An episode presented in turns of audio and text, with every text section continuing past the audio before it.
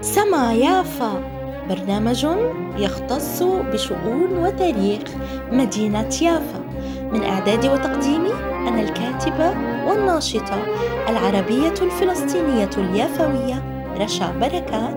وكذلك عبر بودكاست حركة الشبيبة اليافية.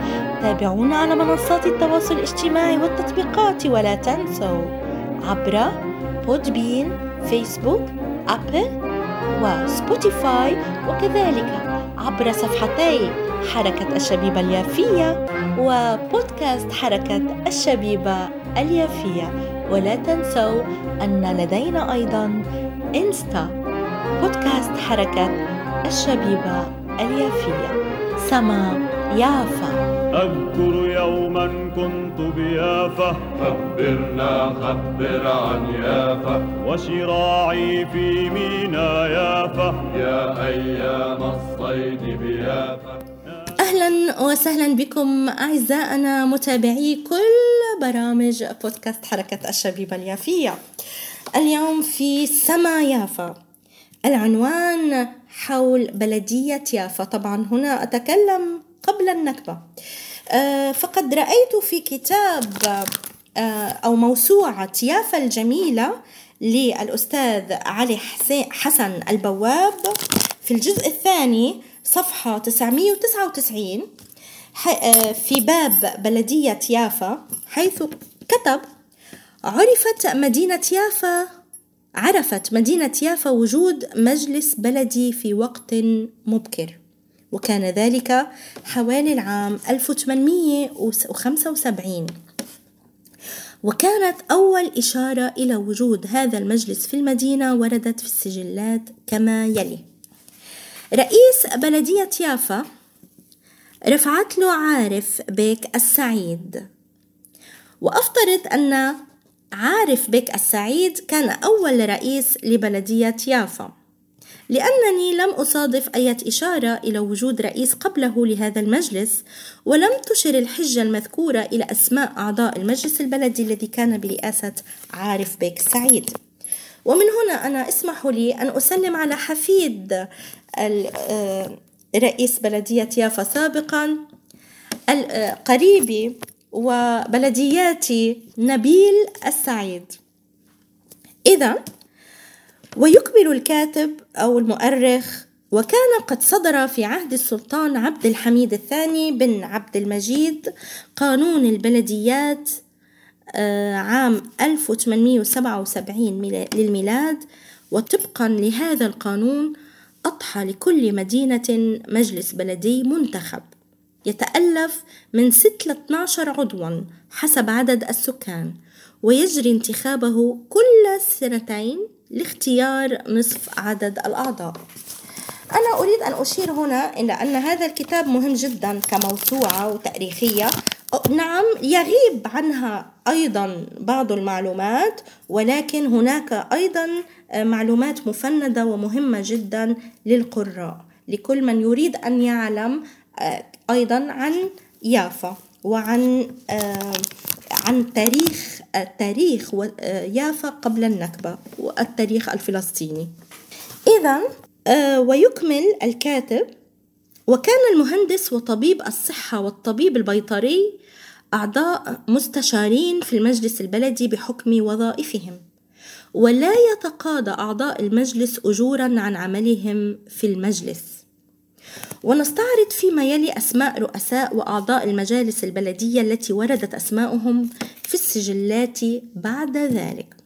رفعت له حسني بيك بن علي بيك رئيس مجلس البلدية بيافا وهم مكرم تلو المجلس التالي مكرم تلو موسى أفندي بن المرحوم السيد عبد الله أفندي سليم الدجاني مكرمت له الشيخ صاوي أفندي ابن الحاج محمد أفندي أبو جياب مكرمت له محمد أفندي بن علي حماد. مكرمت له هذه ظاهر مصطلح مكرمت له كان يقال في السابق يعني آه، تركي أو غيره لا أعلم عنه. مكرمت له يوسف أفندي بن الخواجة إبراهيم. مكرمت له يعقوب أفندي منتورة من أما المجلس التالي هذا أول مجلس أما رقم واحد. أما المجلس التالي رقم اثنين الرئيس حسني بيك علي أمين الأرناؤوط أما الأعضاء موسى أفندي عبد الله سليم الدجاني. الشيخ أحمد أفندي أبو جياب صاوي. محمد أفندي علي حماد. يوسف أفندي إبراهيم. يعقوب أفندي منتورة. يعني تتكرر هم متكررين. وفي هذه الأثناء أشارت السجلات إلى رئيس البلدية صادق أفندي سنة 1899 ولم تشر إلى أعضاء المجلس البلدي. أما آه، كذلك هناك المجلس أيضا الآخر الأعضاء إسكندر أفندي روك ومحمد علي أفندي أبو السعود ويوسف أفندي الملك. أما المجلس ما بعده أيضا التالي الرئيس هو محمود أفندي بن محمد أبو الهدى. أما الأعضاء يوسف كليس أفندي مخايل أفندي الخوري سالم أفندي بن يعقوب بن عطلة البرتقش ويوسف أفندي الملك وسليم أفندي. أما المجلس التالي مصنفها رقم خمسة الرئيس هو حسني بيك بن علي أمين الأرناؤوط أما الأعضاء فالشيخ توفيق بيك الدجاني الحاج إبراهيم أفندي أبو خليفة يوسف أفندي ملك أنطون أفندي الكسار. المجلس أيضا التالي رقم ستة.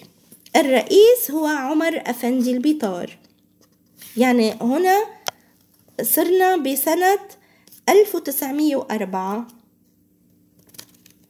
إلى 1909 لأنها بالتراتب السن... بتراتبية السنوات.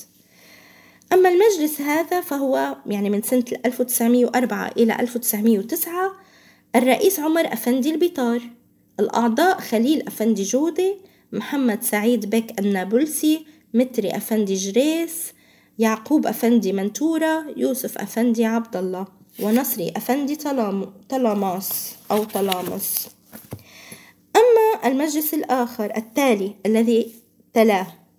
الرئيس فكان عمر أفندي البيطار. الأعضاء هم عبد الغني أفندي فوزي الشيخ سليم أفندي أبو خليفة يوسف أفندي برتقش محمد حسن أفندي الدجاني وأديب أفندي بامية. طبعا نعلم عن أيضا عائلة بامية وكان لهم آه، سكك آه، آه، سكك أو شحن آل بامية لاحقا سأتطرق عنهم. وهذا المجلس حتى سنة 1913 ويلاحظ من تشكيل هذه المجالس أنها تشكل عناصر مختلطة من السكان المسلمين والنصارى يعني المسيحيين. لا, نقول لا أحب أن أقول النصارى أحب أن أقول المسلمين والمسيحيين.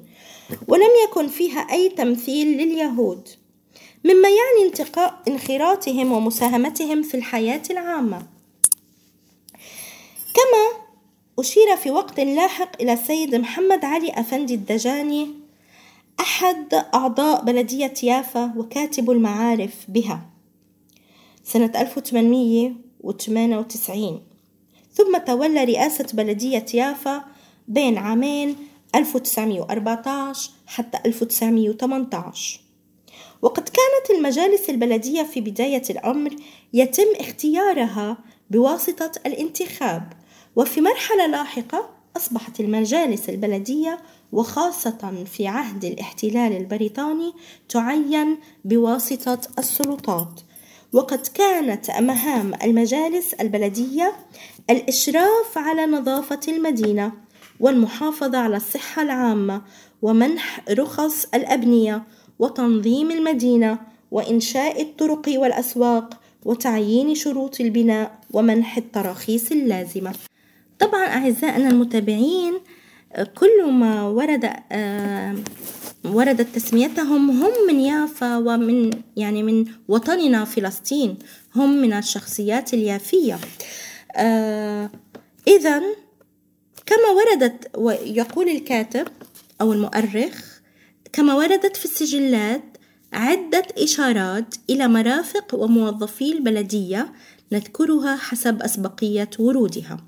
فقد أشارت السجلات إلى وجود طبيب يعمل لدى المجلس البلدي للحفاظ على الصحة العامة ومن مهامه أن يشرف على النظافة المتعلقة بالمأكولات والمشروبات التي تباع بالأسواق وكافة المسائل المتعلقة بالصحة ومكافحة الحشرات والقوارض والكلاب الضالة. وقد أشير إلى هذا الطبيب عدة مرات في السجلات. فقد حضر إجراءات ضبط ومبيع تركة المرحوم محمود أبا يزيد الشامي المتوفي بيافا بخان الخواجات الدبابسة في خمسة صفر. هنا الكتابة بالهجري يعني أي سنة 1881 كما أشير إلى هذا الطبيب مرة أخرى في وقت لاحق على أنه آه، ماركو آه، ستين طبيب أفندي مجلس بلدية يافا. كما أشارت السجلات إلى وجود مفتش لمجلس بلدية يافا هو أحمد أفندي. ومن العناصر المهمة في بلدية يافا أيضا معمار بلدية يافا أحمد الجزار. ومن موظفي هذه البلدية كان رئيس الدائرة البلدية بقضاء, بقضاء يافا السيد وهبي أفندي الدباغ. كما كان لهذا المجلس خان لإيواء الدواب التي تجر عربات البلدية الخاصة بجمع النفايات وتنقل الحراس. اسمها كان أوضة أوضة خان مجلس البلدية بيافا. ويبدو أن بعض السكان قد أقاموا الدعاوى ضد المجلس البلدي متظلمين من قرارات هذا المجلس الخاصة بالتنظيم. وما شابه فنصب المجلس البلدي نصب من محمد نجيب أفندي ابن المرحوم نجيب البزري محامي مجلس بلدية يافا. ولم يكن مبنى بلدية يافا الكائن في جوار مبنى السرايا الواقع في ميدان الساعة. قد أقيم بعد عند تأسيس أول مجلس للبلدية في عام 1875 مما يعني أن مقره الأول كان داخل أسوار البلدة القديمة. ولم نعثر في السجلات على أي إشارة إلى مقر البلدية وإن كنا نرجح أن يكون داخل مبنى السرايا القديمة مبنى مصبنة عائلة دمياني فيما بعد. وقد تبرع آل جبر بمخزن يملكونه على شاطئ البحر إلى بلدية يافا.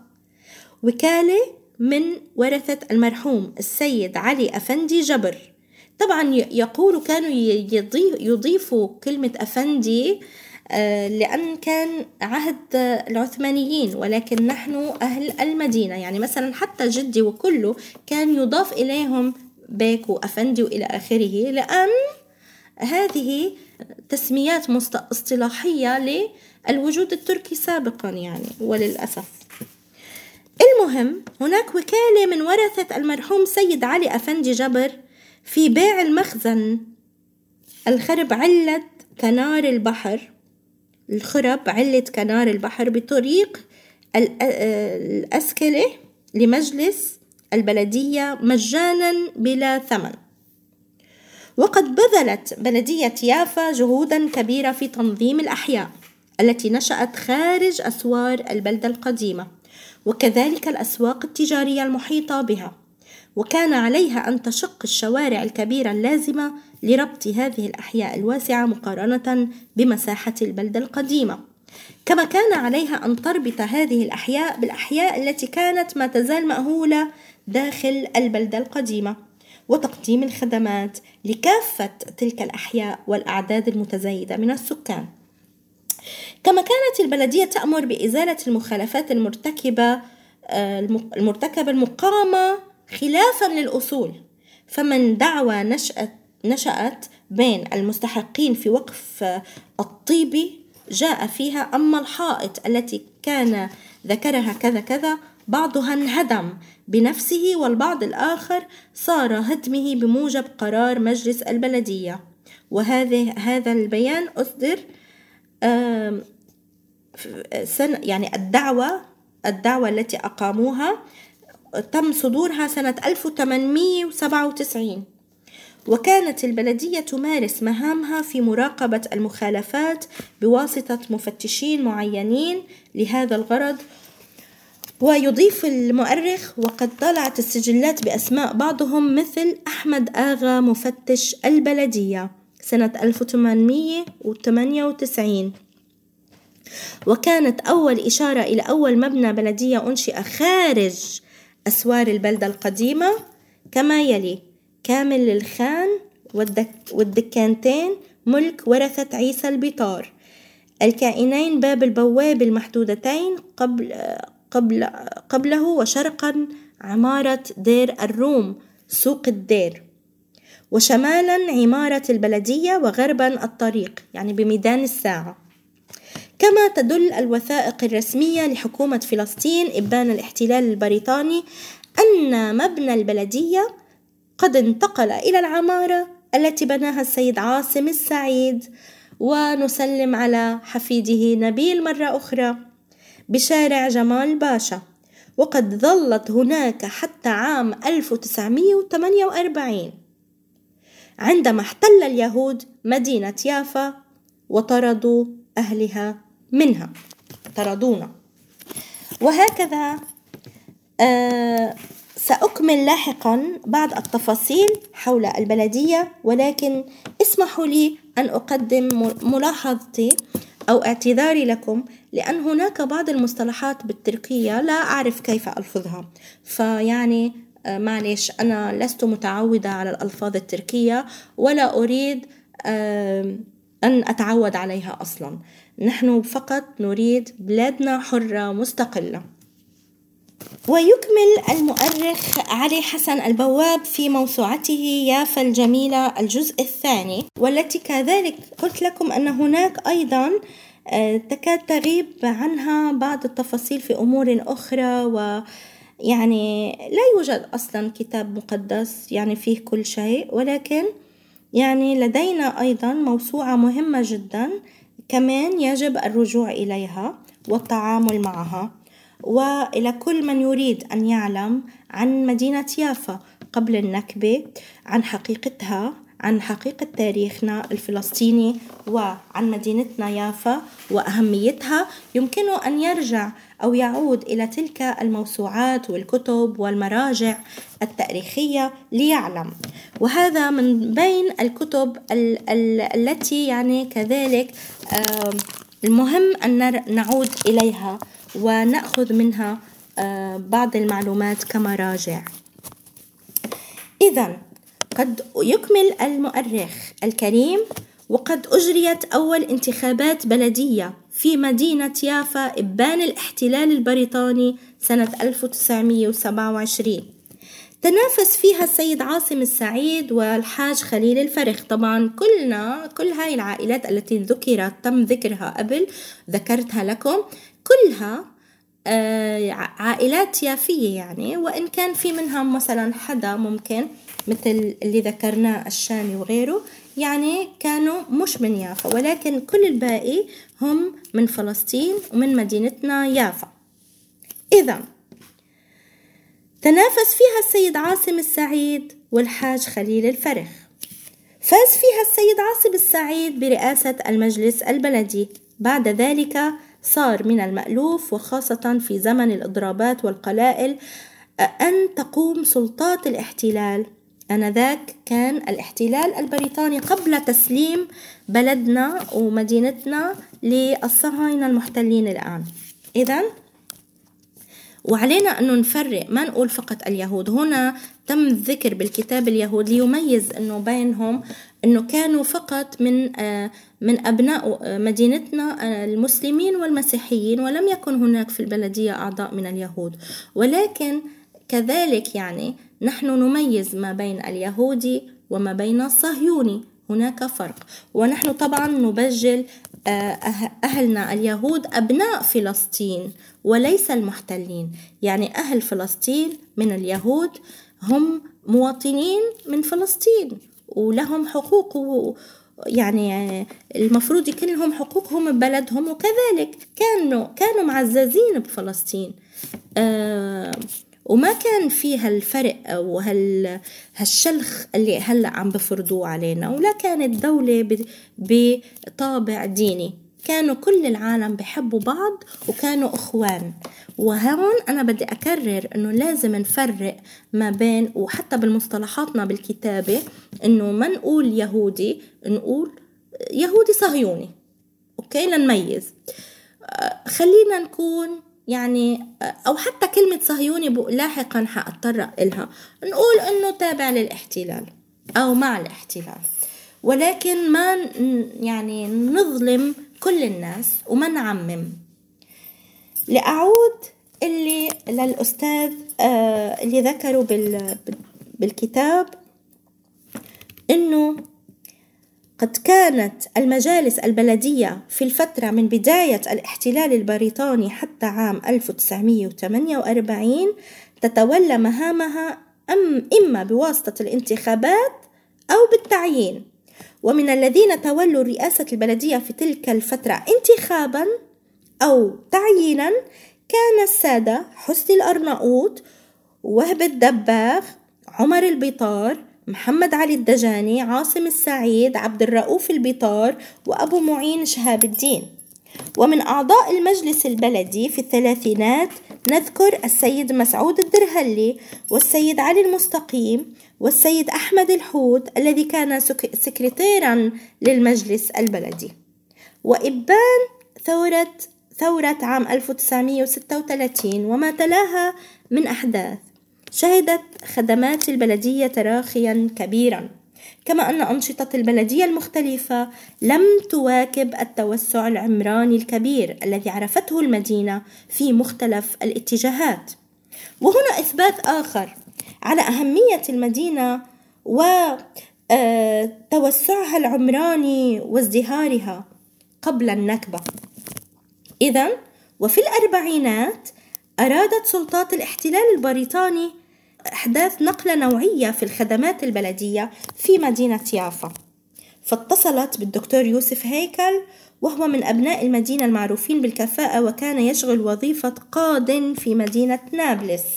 وطلبت إليه أن يتولى رئاسة المجلس البلدي بيافا. واشترط المذكور أن يكون توليه لهذا المنصب بواسطة الانتخاب. إذا وبناء عليه. جرى تعيين دكتور يوسف هيكل لمدة مؤقتة كرئيس للبلدية. تم بعدها إجراء انتخابات للبلدية وتحمس لها أبناء المدينة بشكل كبير. وقد خاض تلك الانتخابات قائمتان.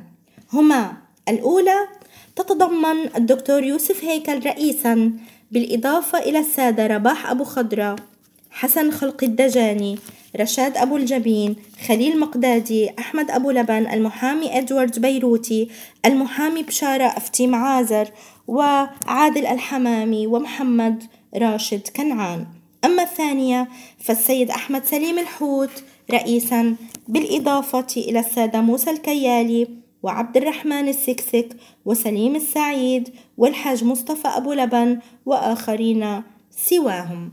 إذا أعزائي أختم حلقة اليوم في سميافا لكي أقول لكم ولي يعني لتسمعون أعزائنا المتابعين حول العالم لتعلموا تماما أن يافا فعلا قبل البحر كانت.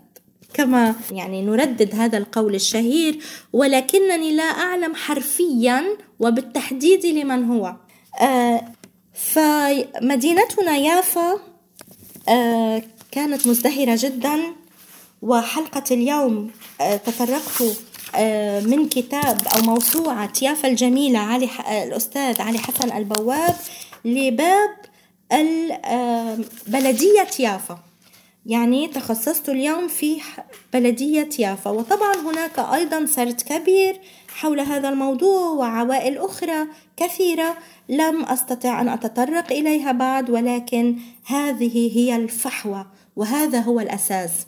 أن مدينتنا يافا نعم تعاقب عليها احتلالات ولكن كانت نابضة بأهلها وكانت عريقة ومنظمة وكانت تسمى دفة الشرق. أعزائي تستطيعون متابعة كل برامج بودكاست حركة الشبيبة اليافية كما ذكرت في البرومو عبر وسائل التواصل الاجتماعي والتطبيقات مثل سبوتيفاي جوجل أبل وبودبين وكذلك عبر صفحتي آه، حركة الشبيبة اليافية وبودكاست حركة الشبيبة اليافية آه، في الفيسبوك وكذلك بودكاست حركة الشبيبة اليافية في الإنستغرام. ألقاكم بحلقة جديدة وعنوان جديد في سما يافا. أذكر يوما كنت بيافا. خبرنا خبر عن يافا. ودخلناها مينا يافا. يا طيب العود إلى يافا. وملأنا التفة أصدافا. يا أحلى الأيام بيافا. كنا والريح تهد تصيح نقول تهب تصيح ونحن سنرجع يا يافا وسنرجع